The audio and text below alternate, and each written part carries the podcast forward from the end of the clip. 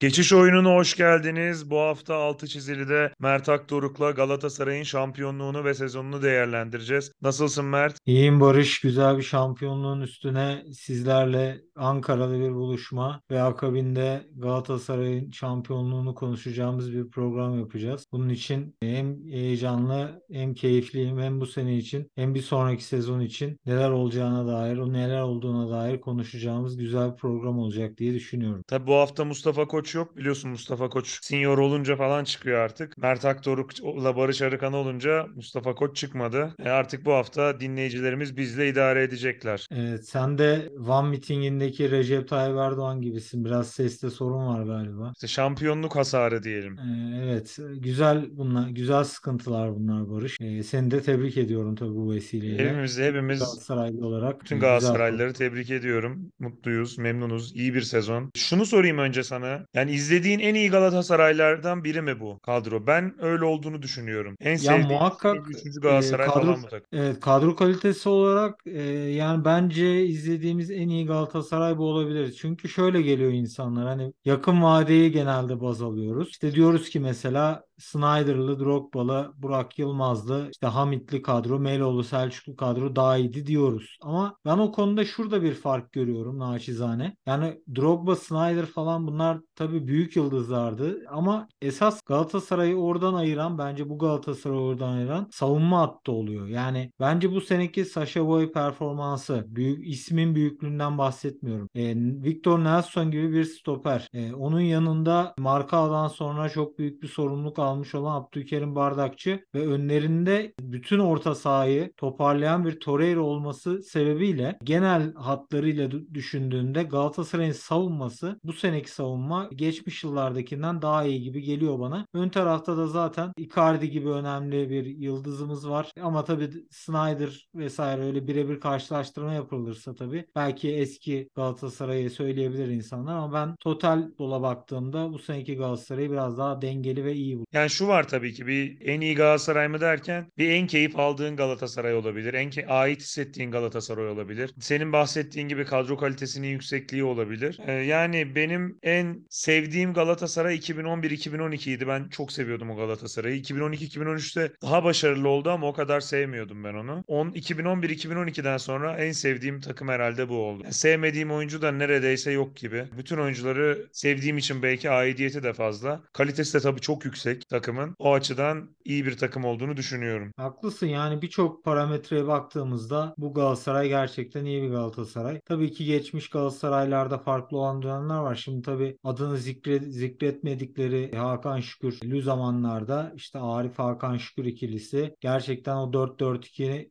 iyi, çok iyi hatırlarız her zaman. Bilirsin işte Okan Emre ondan sonra Ümit Davalalı hatta Hakan Ünsallı sonraki senelerde işte Ergün Pembeli Galatasaray'ı Bülent Korkmazlar vesaire. Çok iyi hatırlarız. Yani burada hiçbir sıkıntı yok. O dönemine göre bence çok daha büyük bir takımdı. Onu söyleyebilirim. Yani takım ne zaman daha büyüktü dersen o Hakan Şükürler'in döneminde Galatasaray çok daha büyük bir futbol takımıydı. Ama şu an biraz e, ligde yerelleşti. Başarılar da Avrupa'da azaldı aldı. Dolayısıyla e, kendi ligimizde şu, şu an çok başarılıyız. E, Avrupa'da ben eski Galatasaray'ı yakalayabileceğimizi düşünmüyorum. Fakat eski Galatasaray'a selam çakabilecek bir kadro varsa o da bu seneki kadrodur. Bu seneki takımdır diye düşünüyorum. Bu seneki kadroyu ve e, övmüşken e, şunu sorayım sana. Bu kadronun kuruluşunda, bu başarıda en büyük pay kimde? Yönetimi bu kadronun kurulmasında, bu seneki şampiyonlukta başarılı buluyor musun? Ya da bu başarının neresine koyuyorsun? E, ve de en başarılı yani bir numara sayacaksan bu seneki başarıda kimi sayarsın? Vallahi şimdi benim diğer Galatasaraylılardan ayıran bir nokta burası Barış. O zaman zaman seninle aramızda yaptığımız konuşmalarda da söylerim. Ben biraz tabii şey bir Galatasaraylıyım. Yani tedirgin ve mükemmeliyetçi. Yani ufak bir sorun gördüğüm zaman burada muhakkak hep üstünde dururum ve burayı bir eksik olarak nitelendiririm. Ya da bazen biliyorsun hepimiz için geçerli. Günümüzü çok fazla yorumluyoruz. Yani bir maç oynuyoruz. Atıyorum işte işte Galatasaray Giresunspor. Orada işte Abdülkerim Bardakçı'nın yaptığı bir hata bir anda beni acabalara götürmeye başlıyor. Çünkü istiyorum ki Galatasaray her maçta 0 gol yesin 2-3 tane de atsın her maçı 3-0, 2-0, 4-0 kazansın. Yani biz biraz fazla müke- mükemmeliyetçi olduğumuz için zaman zaman sabırsız yorumlarda yapabiliyoruz ya da günü yorumluyoruz. Belki o gün için haklı oluyoruz ama genel çerçevede sanki e, ilerleyen zamanlarda haksızmış gibi olabiliyoruz. Burada ben en önemli başarının yönetimde olduğunu düşünüyorum. Tabii ki seçim dönemine gittiğimiz zaman Dursun Özbey'in herhangi bir şeyini desteklemiyorduk ikimiz de. Bunu sen de çok iyi biliyorsun. Ben en Yani azılı muhaliflerinden biriydim. Aynen hep ikimiz de öyleydik E, ve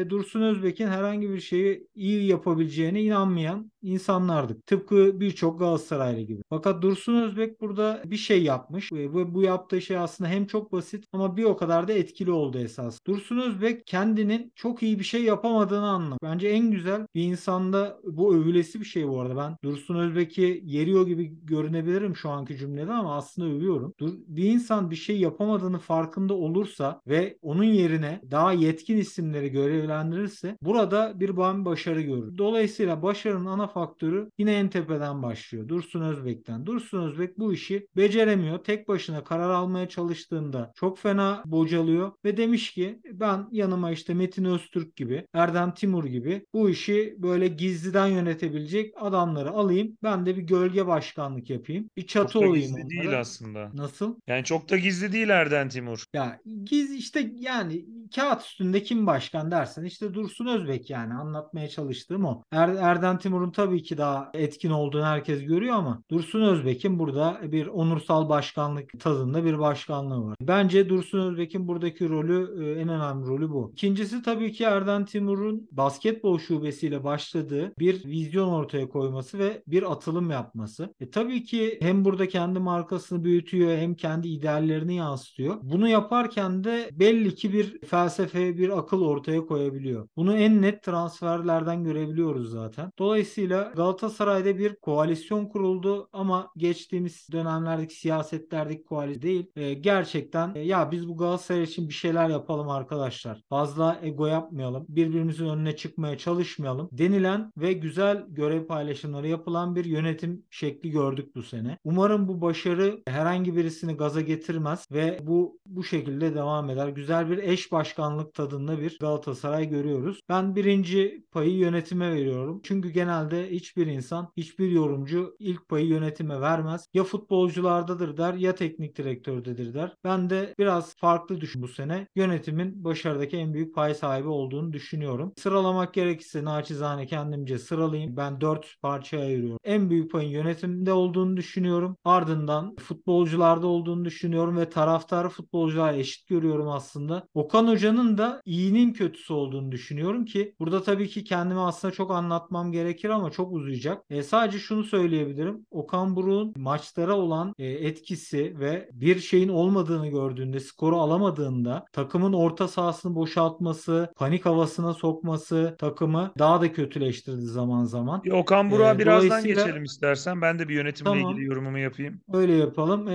yani ben o e, yönetimi oldukça başarılı buldum. Şimdi şöyle e, yönetimle ilgili şunu söyleyeceğim. Aslında Dursun Özbek başkanlık yapmadı en azından futbol takımına. O biraz daha idari işlerle uğraştı ve aslında işi bilene bıraktı. Metin Öztürk'ü ben çok sevmiyorum. Üslubunu da beğenmiyorum. Maddi olarak destek olduğunu biliyorum kulübe. Böyle bakıldığı zaman Dursun Özbek ve Metin Öztürk'ün en büyük başarısı e, Erden Timur'u ön plana çıkarmaları ve bunu da gururla yapmaları. Çünkü mesela şampiyonluktan sonra transferler soruldu. Metin Öztürk çok iyi ifade eden birisi değil. Hatta boş konuşan biri bence. Ama dedi ki sihirbaz orada gidin ona sorun dedi mesela. Bunu onu överek yaptı. Aslında hiç bence onun üslubuna uygun biri değil ama onlar da şunu görüyorlar. Biz bu takımı yönetmeye çalışsak başarısız olacağız ki başarısız olduk. Bakal bırakalım Erden yönetsin. Maddi manevi çok büyük fedakarlık yapıyor. O başarılı olunca biz de başarılı oluyoruz. Biz de bundan faydalanıyoruz olarak görüyorlar. E, bunun da iyi bir uyum yakalandığını düşünüyorum. Erden Timur da çok tevazu sahibi bir insan. İşte e, başkanın elini öpüyor. İşte diğer yöneticilerin hakkını veriyor. Ve tabii futbolu da biliyor. İnsanlarla iyi iletişim kuruyor. Onun için başarılılar ve tabii ki bu takımı ve bu teknik ekibi ekibi bir araya getirdikleri için onlara bu sevgi dolu ortamı da sağladıkları için yönetim başarılı. Özellikle Erden Timur. Bunu söylemem lazım. Okan Buruk'la ilgili sen biraz yorum yap istiyorsan ben senden farklı düşünüyorum. Yani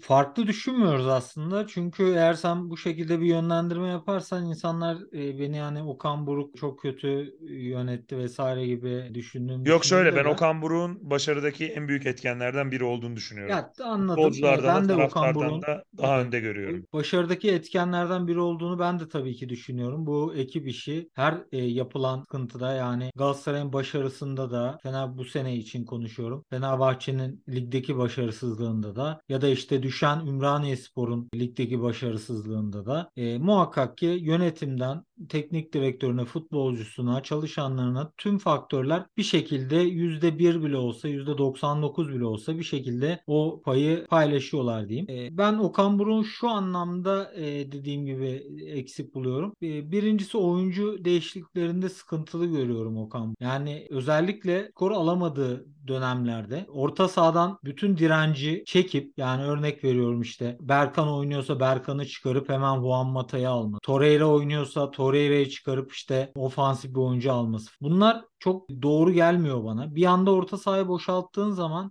rakip takım senin ataklarını karşılayabildiği süreçte ve o öndeki baskıyı kurtardığı sürece direkt olarak savunmanla karşı karşıya kalıyorlar ve savunmayı çok zorda bırakıyorlar. Bundan ders E, çıkardığını de çünkü çıkıyorlar e, o süreçte. Bundan ders çıkardığını düşünüyorum ben ama. Yani eskisine Yani göre değişikliklerde daha başarılı bence. Daha iyi okuyor. Sene başında o hataları çok yapıyordu. Sene sonunda bu konuda ilerleme kaydettiğini düşünüyorum ben. Ya Konya maçı, Beşiktaş maçı e, aklıma gelen bazı maçlar var bu şekilde. Ama tabii ki bunun, bu biraz daha tabii saha içine yönelik bir eleştiri. Saha dışında eleştirebileceğim tek yönü zaten çok fazla maçta puan kaybetmedi Galatasaray. Orada da böyle her şeyde basın toplantısında işte bir Gomis muhabbeti yaptı aslında hiç söylenmemesi gereken bir şeydi bana kalırsa. Gomis'i ortaya attı. Bir önceki puan kaybında işte e, futbolculara bağladı. Bu şekilde aslında çok yumuşak tonda giden bir konuşma yapar her zaman Okan Buruk ama böyle kendisini biraz daha baskı altında hissettiği için sanırım zaman zaman bunu futbolculara da aktardığı oldu. Ya kendi yaptığı yanlışları. Dolayısıyla bunlardan da bence biraz arınması gerekiyor Okan Buruk'un. Ama yine en başta söylediğim gibi bunun çerçevesini ele alsın dinleyenler. Ben kesinlikle Okan Buruk'un da başarılı bir sezon geçirdiğini düşünüyorum. Fakat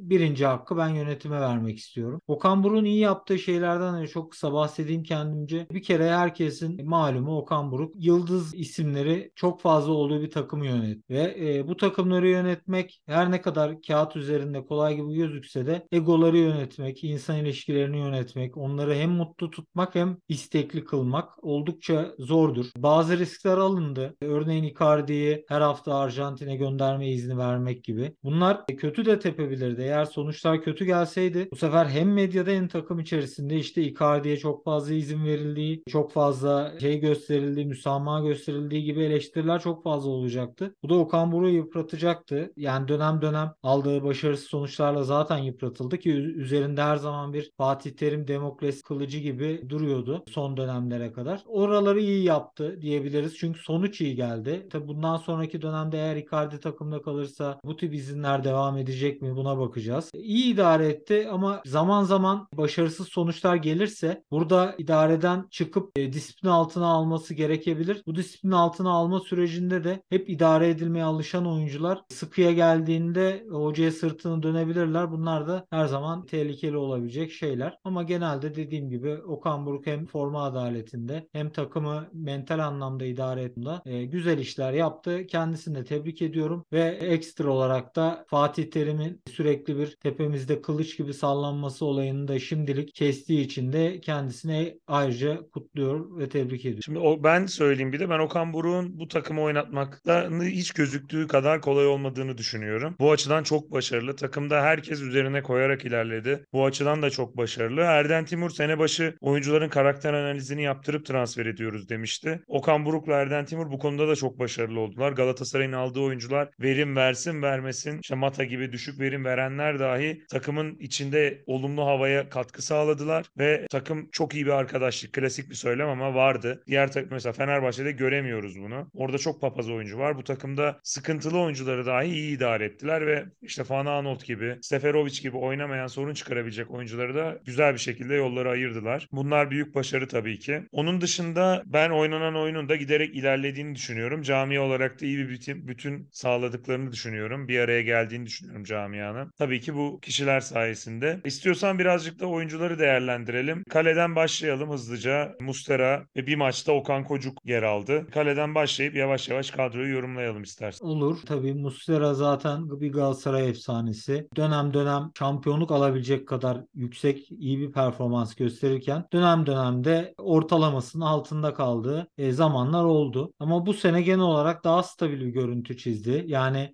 dalgalanan bir Muslera yerine daha stabil performans gösteren, hep ortalama üzeri oynayan ama ortalama altına çok fazla inmeyen, çok fazla tek başına maçı almayan bir dönemde oldu. O da Galatasaray açısından çok değerli bence. Çünkü ana rolün Muslera olduğu birçok şampiyonluğu var Galatasaray'ın. E, ana rollerden biri olmadığı için mutluyum ama bu Muslera'ya negatif yazmaz. Bu takımın savunmasına pozitif olarak yazar. Dolayısıyla Muslera için oldukça iyi şeyler söyleyebiliriz. Tabii ki sene e, bir sonraki sene sözleşmesi bitiyor. Benim düşüncem Galatasaray vedalaşacak kendisiyle bir sonraki sene. Kendisi de Uruguay'da bitirmek istiyor sanırım bildiğim kadarıyla kalecilik hayatı. Ya Güney Amerika'da Arjantin gibi bir yere gidip oradan Uruguay'a geçer ya da direkt geçecek. Bakalım neler olacak göreceğiz. Ama benim tahminim en azından bu şekilde. Galatasaray'da kalsa ne olur? Eğer çok para almayacaksa kalmasında hiçbir e, sıkıntı olmaz benim açımdan. Ama umarım Galatasaray'da artık diğer takımlar gibi Türk iyi bir kaleci bulur ve oraya monte eder. E, burada adaylardan bir Uğurcan olarak gözüküyor ama o da sözleşmesini uzattığı için o işte biraz onun için zora girdi. Okan Kocuk da hiç güvenilecek bir performans sergilemedi baştan beri. E, maalesef ikinci kaleci olmayı hak etmedi diyeyim. Bu, e, bu sene kendisine çok fazla iş düşmedi. Ama İstanbul Düştüğü Spor maçında da önemli bir kurtarış yaptı liderliği aldı, aldığı maçta Galatasaray. Tamam Ya ben de sevmiyorum beğenmiyorum ama o bile bozuk katkı saat sağladı bu bozuk seneki saatte günde iki şampiyonlukta. defa doğruyu gösterir. E tamam katkı Yani. sağladı sonuçta. Çok fazla Muslera'nın arkasında bekleyen kaleciye fırsat gelmiyor. Zaten sorunu oluyor yıllardır Galatasaray'da. Bir maç fırsat geldi. Orada da üzerine düş üzerine düşeni yaptı. Ben de beğenmiyorum Okan Koç'u. Ama onu da belirtmek istedim. Ya orası öyle bakabilir yani iyi pencereden bakmak istersen bakabilirsin ama Okan Kocuk maalesef bir ritim kalecisi, çizgi kalecisi, çok fazla hata yapan bir kaleci. E, bu kadar hatayı da Galatasaray gibi bir takımda yapamazsınız. Galatasaray'ın E, yedek kalecisi profiline uygun değil bence de. Evet yani biraz daha güvenilir bir kaleci olması gerekiyor Galatasaray'ın kalesinde. Deyip E, savunmaya geçelim istersen. Evet, Jean Katı falan onları saymıyorum. Onlar için daha çok. Ama şunu söyleyebiliriz belki Batuhan Şen Karagümrük'te çok düzenli olarak forma giydi. İkinci kaleci olarak ben hala yeterli görmüyorum kendisini. Ama bir sene daha böyle Süper Lig'de forma giyerse ondan sonra geliştiği düzeye bakılıp ikinci kaleci olabilir mi olamaz mı diye Galatasaray'da değerlendirilebilir. Savunmaya geçelim istersen. Savunmaya geçelim. Şimdi sağ bekten başlayayım dersen. Sağ bekte Dubois alındı sene başında sağ bek için ve bu oyun aslında oynadığı dönemlerde etkili performansları olmuştu. Fakat bir sakatlığı vardı Fatih Terim döneminde. Sakatlandıktan kısa bir süre sonra daha doğrusu iyileşmeden geri dönmeye çalıştı. Sanırım Marsilya maçıydı. Oyunda daha ilk yarıda çıkmıştı diye hatırlıyorum. O süreçten sonra Galatasaray'da oyun bir düşüş dönemi başladı. Ar- ardından mental olarak sıkıntı yaşadı. Bu eve çok fazla böyle gitmekle ilgili talebi olduğuna dair sürekli söylentiler çıktı. Mutsuzdu belli ki. Aldığı paradan da pek. Dolayısıyla biz de yani özellikle ben kendi adıma söyleyeyim. E, ben bu ayın hani bu kadar isteksizse madem 3'e 4'e bırakın gitsin gibi bir kafadaydım sene başında. Ama kendisi daha sonrasında gerek maaş iyileştirmesiyle gerekse büyük ihtimalle kendi çabasıyla değil. ya ben oynamalıyım artık şeyler göstermeliyim gibi bir ruh haline büründüğünü buradan da hem Galatasaray'ın hem kendisinin kazancı. Bu sene inanılmaz bir performans sergiledi. Özellikle ilk dönemde Galatasaray'ın tek yani en büyük yıldızı gibi oynadı e, ilk yarısında e, ligin ve inanılmaz performans sergiledi. Bu sene de gideceği konuşuluyor. Eğer giderse de Galatasaray'a güzel para kazandıracak gibi duruyor. Gider mi gitmez mi göreceğiz. Eğer giderse onun yerine kesinlikle bir adam alınması gerekecek. Bence çünkü Leo Dubois'un maalesef fiziksel açıdan iyi olmadığını ben her maç net olarak görebiliyorum. Eğer Galatasaray iyi bir kamp dönemi geçirir, Leo Dubois da kendini verirse belki o Fransa milli takımına seçildiği dönemdeki ortalamasını yakalayabilir. O zaman idare edebilir. Ama şu anki durumda ben Galatasaray'ın bu kadar daha da biz e, iyi bir kadro kuracağız söylemlerini Dubois'ın sağ bekliğiyle örtüştüğünü düşünmüyorum. Dubois'ın da eğer satılabilirse satılmasını ya da kendi geliştirmesini bekliyorum. Bakalım ne olacak sağ bek. Senin E, ben sağ beğeniyorum. Derinlik kattığını düşünüyorum. Uyumlu da bir oyuncu olduğunu düşünüyorum. E, Yani sorun çıkarmayan, sol beki yedekleyen, sağ beki yedekleyen, farklı bir şey de katıyor. Ben beğeniyorum. Faydalı da olduğunu düşünüyorum. Seneye de bu ayın gidişinde mutlaka biri alınır oraya. O alınana kadar da iyi bir alternatif yaratacağını düşünüyorum. Saşa Boya'yı ben hiçbir zaman ümidimi kesmedim. Her zaman ben kalması gerektiğini, faydalanılması gerektiğini düşünüyordum. Biraz şansımız yaver gitti ve çok önemli bir oyuncu kazandık. Çok da büyük bir performans gö- gösterdi. Belki de gördüğümüz en iyi sağ bek performansı Galatasaray'da. Ve çok da büyük bir paraya muhtemelen çok büyük bir kulübe transfer olacak. Ben stoperlere geçeyim senden sözü alıp. Abdülkerim Bardakçı'yı Konyaspor'da da beğeniyordum ama bu kadar iyi olacağını tahmin etmiyordum. Gerçekten Markao'dan bile belki iyi bir performans gösterdi. Bunun sebebi de Victor Nelson'un savunmadaki liderliği. Çok iyi bir performans gösterdi. Çok iyi bir liderlik gösterdi. Oyun bilgisi çok yüksek ve geçen sene ayrılma durumu vardı. Bir sene daha kalmasını istediler yönetim ki olması gerekiyordu. İyi ki de öyle olmuş. E, bu sene savunmada gerçekten müthiş bir performans gösterdiler. Galatasaray kalesini gole kapattık ama Muslera çok iyi bir performans gösterdiği için değil. Çok daha iyi sezonları vardı. Çok iyi bir savunma ikilisi olduğu için e, böyle performans gösterildi. Sol bekte sıkıntılar yaşadık. Van Aanholt'tan iyi kurtulduk ve Kazımcan sene başı bana çok güven vermiyordu ama gerçekten çok büyük bir aşama kaydetti. Bu sene hem ligi kazandık hem de Kazımcan'ı bundan sonraki yıllar içinde hazırlamış olduk diye düşünüyorum. Evet e, yani stoper ikilimiz inanılmaz bir performans gösterdi. Burada senin de söylemiş olduğu gibi Nelson'un pozisyon alması özellikle benim de dikkati çekmek istediğim nokta bu. Yani biz pozisyon olan stoper bulduğumuzda gerçekten savunmamız e, toparlanıyor. Bunu en iyi ufolojide görüyorduk daha önce. Hep sürekli 5-6 senedir bir ufoloji gibi stoper bulmak gibi bir tabir kazandırmıştık yorumculara. Ufoloji gibi bir stoper lazım diyorduk. Nelson ufolojiden de daha iyi bir stoperlik gerçekleştirdi. Ama onun da en büyük benzerliği ufolojiyle pozisyon alma becerisi bence. Dolayısıyla Nelson'u arayabiliriz ama aramamamız için elimizde net bir sebep var. Bu da Nelson'un senin de demiş olduğun gibi bir sene önceden e, başlayan gitme isteği. Yönetim de bunu düşünmüştür diye tahmin ediyorum. Özellikle Erden Timur ve yönetime güven- güveniyorum bu konuda. Çünkü e, oldukça iyi kadro kurdular. Gayet felsefesi olan transferler yaptılar. Nelson'un yerinde doldurabileceklerini düşünmek istiyorum ve düşünüyorum. Abdülkerim hakkında da ben biraz daha başta dediğim gibi biraz daha çekinceliydim fakat gün geçtikçe hem Torreira'nın varlığı hem Nelson'un pozisyon bilgisiyle birlikte Abdülkerim'e biraz daha net bir rol düşmeye başladı. O da zaten onun yapabildiği en iyi roldü. Savunmadan top çıkarma, oyun kurma. Bu Abdülkerim'in yapabildiği en net iş, en iyi iş. Dolayısıyla eğer ona yapabileceği en iyi işi bırakıyorsan Abdülkerim de iyi bir oyuncu olarak gözüküyor. Ama ben genel bir yorum var. Abdülkerim o kadar iyi ki işte Ali Koç dedi ki sen 1 milyon euro etmezsin. Yani ben Ali Koç deseydi ki ya sen mükemmel oyuncusun gel Fener'de oyna verseydi parası. Abdülkerim Fener'de oynasaydı ben inanmıyorum ki Abdülkerim bu kadar iyi bir performans E, her oyuncu için geçerli bu. Tabii ki doğru düzen, doğru takım, doğru ortam. Fenerbahçe'de her oyuncu geri gidiyor. Galatasaray'da her oyuncu ileri gidiyor. Bu normal yani. Aynen öyle doğru iyi oldu ama takımda de oyuncu kötü bir oyuncu yapmıyor. Abdülkerim ligin en iyi bence yerli stoperi. Tabii e, hem Abdülkerim kötü yapmıyor ama Ga- Galatasaray'daki doğru düzen oyuncuların %120'sini vermesine sebep olabiliyor. Bu şekilde gördüğümüz gibi adam hayatındaki en iyi oyunu bizde oynuyor. E, bu da Galatasaray'ın iyi bir yolda olduğunu gösteriyor. Sol bekte de dediğin gibi Van Aanholt'tan çıkıldı. Daha sonra işte bir sürekli bir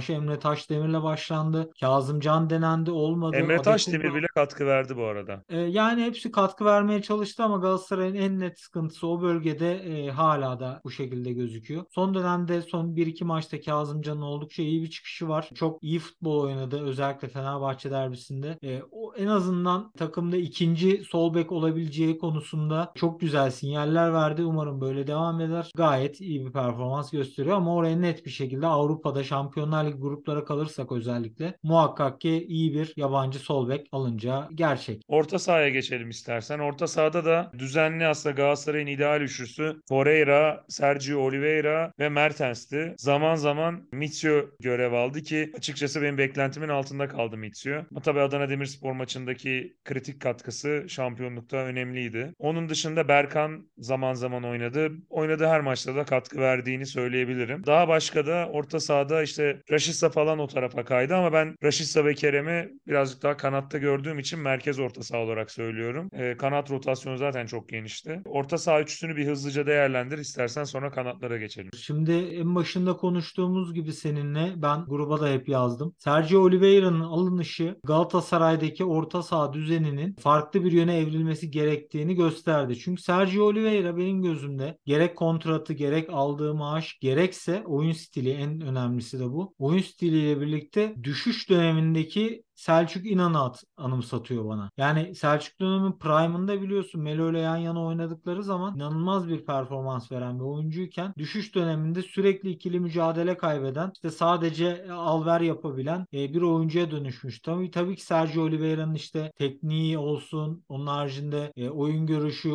uzun terse kanatlara attığı toplar, zaman zaman ara pasları bunları gördük ama bir oyuncunun günümüzde özellikle 8 numaranın tek özelliğiyle ön plana çıkması mümkün değil. E, hem ikili mücadeleye girebilmesi, çok yüzdeli olmasa bile kazanabildiği ikili mücadelelerin olması, hem omuz vurabilmesi, hem dribbling yapabilmesi bunlar modern orta sahandan beklenen özellikler. Fakat Sergio Oliveira'da e, maalesef sadece e, oyun yönlendirme mevcut. Dolayısıyla öyle bir oyuncunun arkasına muhakkak ki defansif bir oyuncu alınması gerekiyor. Yani Regista tipi bir orta sahayla Sergio Oliveira'nın e, bir de önünde 10 numara olan bir Sergio Oliveira'nın mümkün değil yapabilmesi. O orta saha elek olur. Dolayısıyla Torreira'nın buradaki varlığının daha da önemli olmasının en temel sebebi Oliveira'nın çok fazla savunma katkısı verememesi zaten. Torreira gibi bir oyuncunuz varsa da 8 numaranızda e, muhakkak ki hücuma dönük e, bir şeyler yapması gerekiyor. Ben burada benim düşüncem e, Torreira'ya kalırsa önüne böyle Badu Endiaye tarzı daha git geli olabilen box to box yapabilen bir orta sahla. Mertens için de tabii Mertens'ten de dönem dönem memnunduk ama e, beklediğimiz hücum katkısını, skor katkısını alamadığımız dönemler de oldu. E, ortalama bir sezon geçirdi diyebiliriz. Bir yaş daha yaşlanacağını öngörürsek muhakkak ki önüne bir 10 numara bu şekilde devam edecekse formasyonumuz önüne bir 10 numara almamız da şart gibi gözüküyor. E, ama tabii ki varyasyonlar değişebilir. Mertens yerine daha 8 numara gibi olan 8.5 gibi olan Belhanda tarzı oyuncular alınabilir. O zaman Oliveira'nın bu kadar sırıtma ihtimali de ortadan kalkabilir. Ama benim düşüncem naçizane Torreira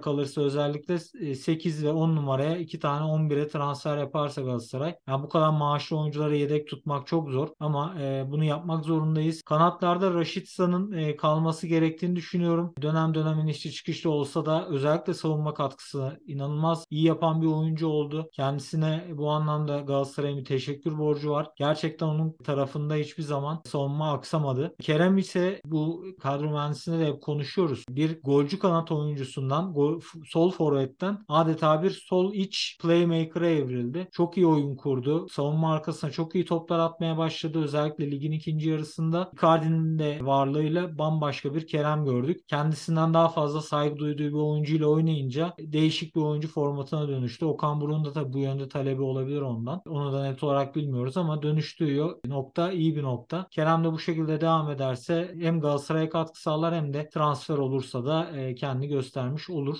Zaniolo vesaire için de tabii çok e, konuşulacak şey var ama Zaniolo'nun da iyi bir fırsat transferi olduğunu düşünüyorum. Her şeye rağmen tabii ki iyi bir performans göstermedi çünkü mental olarak hazır görünmüyor. Ama kalırsa ve istekli olursa muhakkak katkı sağlar. İstekli Giderse de e, hiç üzülmeyeceğimiz bir e, transfer olur. Güzel kar eder. Ya benim en hoşuma giden şey e, bütün bu kanat oyuncuları hocanın zaten hücum oyuncuları üzerindeki etkisi malum. Üzerine koyarak ilerledi. O çok iyiydi Galatasaray için. Barış Alper benim hep beğendiğim, beklentim olan bir oyuncuydu. Üzerine koyarak gitti sürekli. Ve sene sonundaki hali sene başına göre çok farklı. Kerem bir dönem çok kötü durumdaydı ama gerçekten etrafındaki oyunculardan da belki faydalandı. Oyun bilgisi çok gelişti. Çok daha topun kıymetini bilerek oynamaya başladı. Onu söyleyebilirim. Rashica zaten çok beğendiğim bir oyuncu. Kalacağını düşünüyorum. Zaniolo da yani müthiş bir potansiyel ciddi bir yatırım yani ligdeki şampiyonluk primi 6 milyon euro olan bir takım için 15 milyon euro iyi bir para ama iyi bir fırsat transferi dediğin gibi yani şu an bile bence ciddi bir karla satılabilir. O açıdan iyi bir fırsat transferi olduğunu düşünüyorum. Ve şimdi forvet hattıyla devam edelim istersen. Evet, forvet attığımızda tabii aşkın olayım Icardi var. Icardi gerçekten iyi bir transferdi. Bunu kabul etmek lazım. Ee, ben 2018'de galiba Inter Napoli maçına gitmiştim Milano'da. Orada yine Inter'in en önemli adamı Icardi'ydi. Onu izlemeyi, en önce onu izlemeyi düşünüyordum hep. Burada izlemek nasip oldu ve çok yaşlı bir halde gelmedi. 29 yaşında geldi Galatasaray'a. Bu çok önemli bir transferdi Galatasaray için. Her ne kadar kiralık da olsa. Ve inanılmaz bir performans sergiledi. Başta aslında işte Van Danara ile olan ilişkisi sebebiyle acaba çok mu disiplinsiz olacak ya da işte düşecek mi vesaire gibi bir korku hepimizde olmuştur. Ama e, kendisi saha içerisinde gerçekten bir profesyonel ve Galatasaray'a herhangi bir şekilde kafasına küçültmeden gelmiş. Yani işte bu Galatasaray ben Icardi'yim gibi bir havası hiçbir zaman olmadı. Bunu hiçbir zaman hissetmedik. Gerçekten elini taşın altına sokarak oynadı her zaman. Onun takımda kalması Galatasaray için önemli olacak. Tabii şartlar da muhakkak ki önemli burada. Kendisini de Avrupa'dan istemeleri gerektiğini düşünüyorum. Yani bir futbol sever olarak e, Bayern Münih'in Choupo-Moting'le oynadığı bir şeyde ortamda Icardi'nin kendisine 5 büyük ligde hatta yani Premier Lig'de dahil buna e, böyle başaltı takımlarda yer bulamaması falan bana pek mümkün gibi gelmiyor. Premier Lig'e pek ama oyunu uygun değil ya. Bu temposuyla Premier Ligi kaldırması mümkün değil. Bir de Icardi yani pek küçük takımda oynayacak bir oyuncu değil. Elit liglerin büyük takımlarında oynaması lazım. Oraya da işte onun o biraz keyfi için tercih etmiyorlar. İşte yok Milano'ya tatil, Arjantin'e tatil. Bir onun için tercih etmiyor. Bir de işte Van Danara'dan dolayı muhtemelen tercih etmiyorlar. Yoksa seviyesi tabii ki işte zaten Paris Saint-Germain'e gitti. Real Madrid kapısından döndü. E, Inter'deyken de İtalya Ligi'nin en iyi oyuncusuydu. Öyle bakınca zaten neden Galatasaray'a geldiği de biraz e, belli ve iyi bir eşleşme ikisi aslında. Sen doğru söylüyorsun ama e, ben yine de bunun Icardi'nin alınmaması için bir net bir neden olduğunu düşünmüyorum. Çünkü bu takımlar için Icardi'nin maaşı öyle verilmeyecek maaş ya da bonservisi verilmeyecek bonservis değil. Sorun para değildir zaten. Ya para olmasa bile yani ben net bir sorun göremiyorum yani Van Danara'nın falan bir- böyle büyütüleceğini, bu kadar büyütülmesi gerektiğini düşünmüyorum. Galatasaray'a geldi işte Galatasaray'ı idare etti. idare etmeyi bileceksin. Yani bilmiyorum tabii ki onların şeyi ama ben memnunum bu durumdan. Yani umarım hiçbir büyük takım kendisine kanca atmaz. Galatasaray'da bir mümkünse 2 artı 1 ya da 3 senelik bir kontratla kendisine uygun maliyetlerle uygun dediğim tabii ki onun şey baremine uygun diyeyim. Bir maliyetle kadrosuna katar. Onun için de Galatasaray için de iyi bir şey olur, imza olur diye düşünüyorum. E tabii ki burada en büyük soru işareti Gomis'in gidecek olmasıyla birlikte ikinci forvetteki oluşan boşluk. Şimdi Mustafa Muhammed'in geri dönmeme ihtimalleri konuşuluyor. Dönmeyeceği falan söyleniyor. E, Nant'ın onu alıp almayacağı net değil. Galatasaray'ın opsiyonu aslında çok düşük. Normalde Nant'ın bence onu alması lazım. Gösterdiği performans e, inişli çıkışlı olsa da 5 milyon euro edebilecek bir forvet bence. Yani onlar da alabilir diye düşünüyorum ama Galatasaray'ı zorlayacaklar da daha düşük fiyatlar için. Mustafa Muhammed'in ikinci forvette uygun olup olmadığını kafamda çok canlandıramıyorum. Farklı tipte oyuncular Icardi ile. Icardi ile Yani- olmaz bence. yani iki, yani Icardi ile olmaz derken zaten yan yana olmaz da e, arkasındaki de olmayabilir belki. Bilemiyorum. E, emin olamıyorum bu durumdan. E, Mustafa Muhammed'in olmadığı bir ortamda da muhakkak Galatasaray'ın forvet oynayacak bir oyuncuya ihtiyacı var. İsimler geçiyor tabii ki. Uğur Karakullukçu Simeone diyordu. Simeone belki onu yedekleyebilir. Barış Alper Yılmaz'ın e, dönem dönem forvette oynayabilmesi durumu Galatasaray'ın 3. forvet olarak en azından elini kolaylaştırdığını söyleyebiliriz. Ama ikinci forvete Galatasaray'ın ihtiyacı olacak. Icardi'nin takımda kalması durumunda da. Icardi takımda kalmazsa da net olarak bir 11 forveti ve ikinci forvet aynı anda iki tane birden adamın gelmesi lazım ki Galatasaray 2 2 kulvarda 3 kulvarda sorun yaşamasın. O açıdan Icardi'nin kalıp kalmayacağı her şeyi gösterecek. Gomis'e de bugüne kadar Galatasaray'a olan katkılarından dolayı teşekkür ederiz. Özel- Özellikle bu sene başında katkısı oldukça iyiydi. Çok para aldığı dönemler de oldu. Sıkıntı yarattığı zamanlar oldu. Ama öyle veya böyle yine de 50-50 bir durum. Katkısı da sağladı. Galatasaray da ona tahammül etti. Bir Gomis geçti. Şimdi Galatasaray'ın artık daha gençleşerek mümkünse ikinci forveti tutmasını bekliyoruz. Almasını bekliyoruz. Ee, Ben Gomis çok seven biri değilim ama ciddi bir katkısı var. Özellikle geçiş döneminde çok kritik katkılar sağladı. Ee, onun için ben de yani çok karakterin olmasa da performans performansına saygı duyuyorum. Ben Seferovic'den çok umutluydum ama olmadı. E, olmadıktan sonra da yönetimi ve hocayı da takdir etmek lazım. Israr edip vakit kaybetmediler. Oraya bir Icardi yaması da yapılmıştı zaten. Yani Icardi gelmişti zaten oynayacaktı. Öyle olunca çok da büyük, büyük bir problem olmadı. Icardi'nin sakatlığı dönemini de Gomis ve Barış Alper'le iyi geçti. E, Mustafa Muhammed'i ben beğenmeyen biri değilim. Geçen seneki takımdan farklı olarak bu sene daha büyük oyuncuların yanında daha büyük katkı sağlayabileceğini düşünüyorum. Özellikle zayıf takımlara karşı Şampiyonlar Ligi elemesinde Icardi ya da yeni transferler gelene kadar idare edebilir. Yani teklif de alabilir, gidebilir. Giderse de forvetsiz kalacağımızı zannetmiyorum o maçlarda. Yönetim çalışmalarını yapmıştır. Çünkü Şampiyonlar Ligi çok kritik. Ciddi bir ödülü var maddi, manevi olarak da. Orada yer almamız gerekiyor. Onları söylemek istedim. Kadroyu boydan boya konuşmuş olduk kaleden forvete. Şimdi yeni bir sezona başlayacağız. Galatasaray iyi, iyi bir sezon geçirdi ama tabii ki takviyelerde yapması gerekiyor. Sence ne yapması lazım Galatasaray'ın bu transfer döneminde? Ya bu transfer döneminde en başta e, bir ikinci kaleci Okan Koçuk'tan iyi bir ikinci kaleci bulması gerekiyor Galatasaray'ın. Burada, burada da konuşulan bazı adaylar var. Uğurcan Çakır ismi gündeme geliyor ama Uğurcan Çakır konusunda Trabzonspor yönetimi e, kendisini zorda bırakmamak adına en azından bir 10 milyon euro civarı bir talebinin olacağını düşünüyorum. Galatasaray'ın da bunu karşılayacağını düşünmüyorum dürüst olmak gerekirse. Çünkü bence 10 milyon euro çok büyük bir para Uğurcan için. Aslında için. e, yani çok iyi performansı olduğu dönemlerde muhtemelen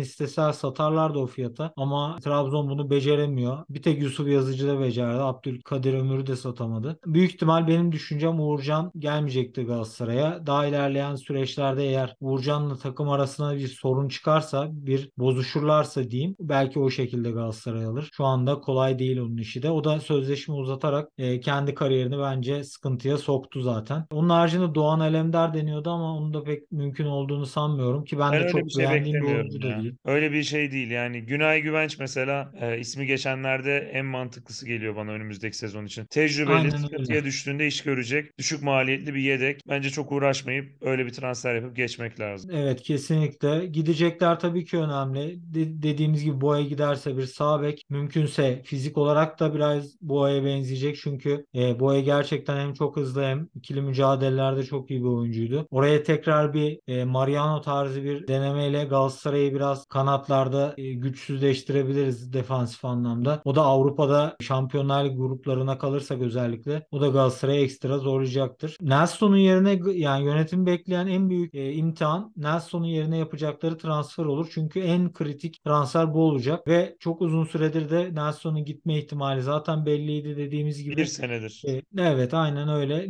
Umarım e, oraya onu aratmayacak bir transfer yapacaklardır. Yapmalılar da. Sol beke bir muhakkak Avrupa için bir sol bek yabancı. Orta sahada Torreira gitmediğini varsayarsak e, Sergio'nun yerine bir 8 e, maalesef yani ben gönderilmesi taraftarıyım ama ya kötü olduğu için değil ama bu maaş bütçesiyle yedekte durması da çok büyük bir lüks. E, Mertens'in muhakkak yedeğe düşmesi gerektiğini, rotasyonda kullanılması gerektiğini düşünüyorum. Mertens'in de giderek düşen bir performansı var. Kendisi hem bağlantı oyununda oldukça etkili olmasına rağmen Galatasaray için hem de yani aslında e, uzun süredir sol forvet gibi oynaması ya da en önde sahte 9 gibi oynamasına rağmen Galatasaray'da 10 numara oynayıp geriye çok fazla geliyor. Çok büyük bir fedakarlık yapıyor. Galatasaray taraftarı da bunun çok farkında ve sürekli Mertens'i alkışlıyorlar. Hepimiz de içten içe alkışlıyoruz. Ama e, önde biraz katkısı eksik kalıyor bu açıdan. Muhakkak genç yani genç derken illaki 21-22 olması gerekmez. Yani yaşı 30'a varmamış bir orta saha 10 numarayla desteklenirse iyi olur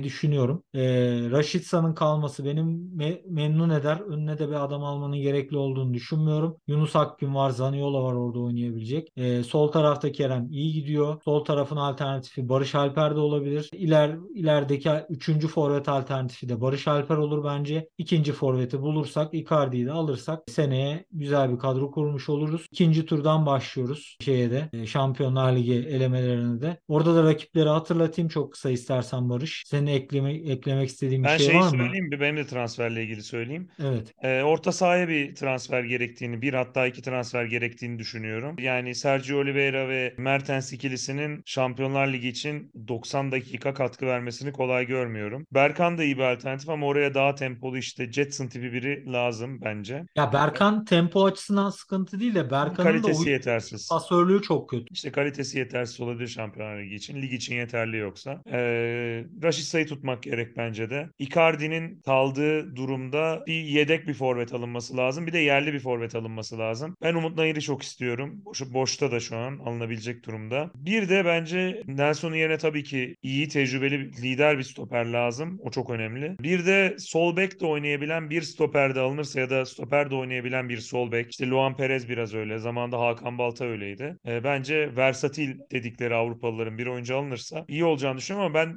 geçen sene şampiyon gibi bile yokken bile yaptılar. E, bu senede yani nasıl bu oyuncu bize geldi diyeceğimiz bir 2-3 transfer bekliyorum. Bir de hem Mert öyle Müldür'ü de. Galatasaray'ın alacağını düşünüyorum bu yaz. E, adı pek geçmiyor Evet. şimdilik ama e, sözleşmesinin bitimine bir sene kaldı. Kötü bir sezon yani boş bir sezon geçirdi. Fazla forma şansı bulamadı. E, takımı da değerlendirmek isteyecektir. Mert Müldür'ü de bekliyorum. Deyip şampiyonlar yönelimesine geçelim. E, Yani biz şampiyonlar yolundayız. Şimdiye kadar pek takımlarımızın olmadığı bir yol. Bir tek geçen sene bir tur Trabzonspor oynadı. Hep e, şampiyon olamayan takımların yolundaydık. Bu sefer şampiyonların yolundayız. Rakipleri sen bilgilendir istiyorsan rakiplerle ilgili. Şimdi en önce söylememiz gereken bence burada Galatasaraylılar ya da e, kim dinlerse dinlesin şunu bilsin bence. Ben de bunu araştırırken öğrendim. Galatasaray ikinci tur, üçüncü tur veya playoff turunda hangisinde elenirse elensin Avrupa Ligi'ne devam ediyor bir kere. İkinci turda elenirse Avrupa Ligi üçüncü turundan itibaren. Üçte elenirse Avrupa Ligi playoff'tan itibaren. Playoff'ta elenirse de Avrupa Ligi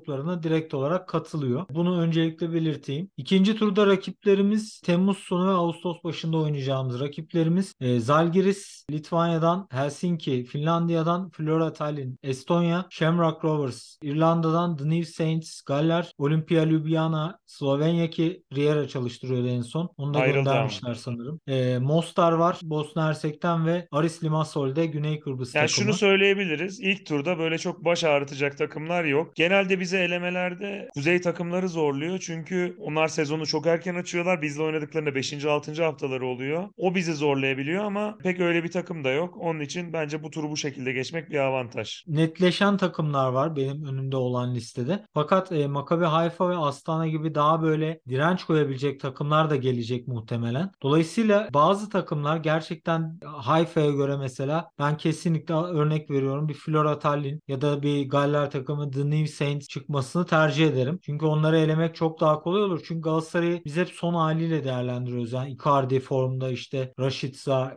akıyor, Kerem akıyor falan öyle bir dönem olmayacak o oynadığımız dönem. Hem o Icardi'ler olmayacak %99 e, hem de e, oyuncular tatilden gelmiş olacaklar. Daha ilk böyle idmanların başladığı dönemdeki oyuncular e, Ama Şampiyonlar Ligi'ne katılmak da iyi bir motivasyon yani. Ben o Muhakkak. kadar Avrupa Konferans Ligi elemesi gibi olacağını zannetmiyorum. Muhakkak ama da yine de eksik alacaklardır. Galatasaray olacağını da Bir unutmamak de lazım. bir de şu var. Yani bu sene Galatasaray kadrosuna takviyeler gelecek. Kadrodaki yerlerini korumak için de iyi bir fırsat kendilerini göstermek için olacak. Ben onun için öyle bir şey beklemiyorum. Yani umuyorum en azından ben benim gönlümden geçen Flora Tallinn gibi, The New Saints gibi daha böyle düşük seviye takımlar. İsrail takımı, Güney Kıbrıs takımı bile e, boşu boşuna bir ufak da olsa bir risk barındırıyor bence az da olsa. Ama Flora Tallinn gibi takımlar gelirse ben Galatasaray'ın ikinci takımıyla da yürüye yürüye geçeceğini düşünüyorum. E, üçüncü tura geldiğimizi varsayarsak şimdi benim önümdeki listede Molde, Şerif Tiraspol, Bate Borisov, Sparta Prag ve Yunanistan'dan AEK var. E, bunlar tabii ki ikinci tura nazaran çok daha güçlü ekipler. Buraya diğer ekipler de eklenecektir. Burada da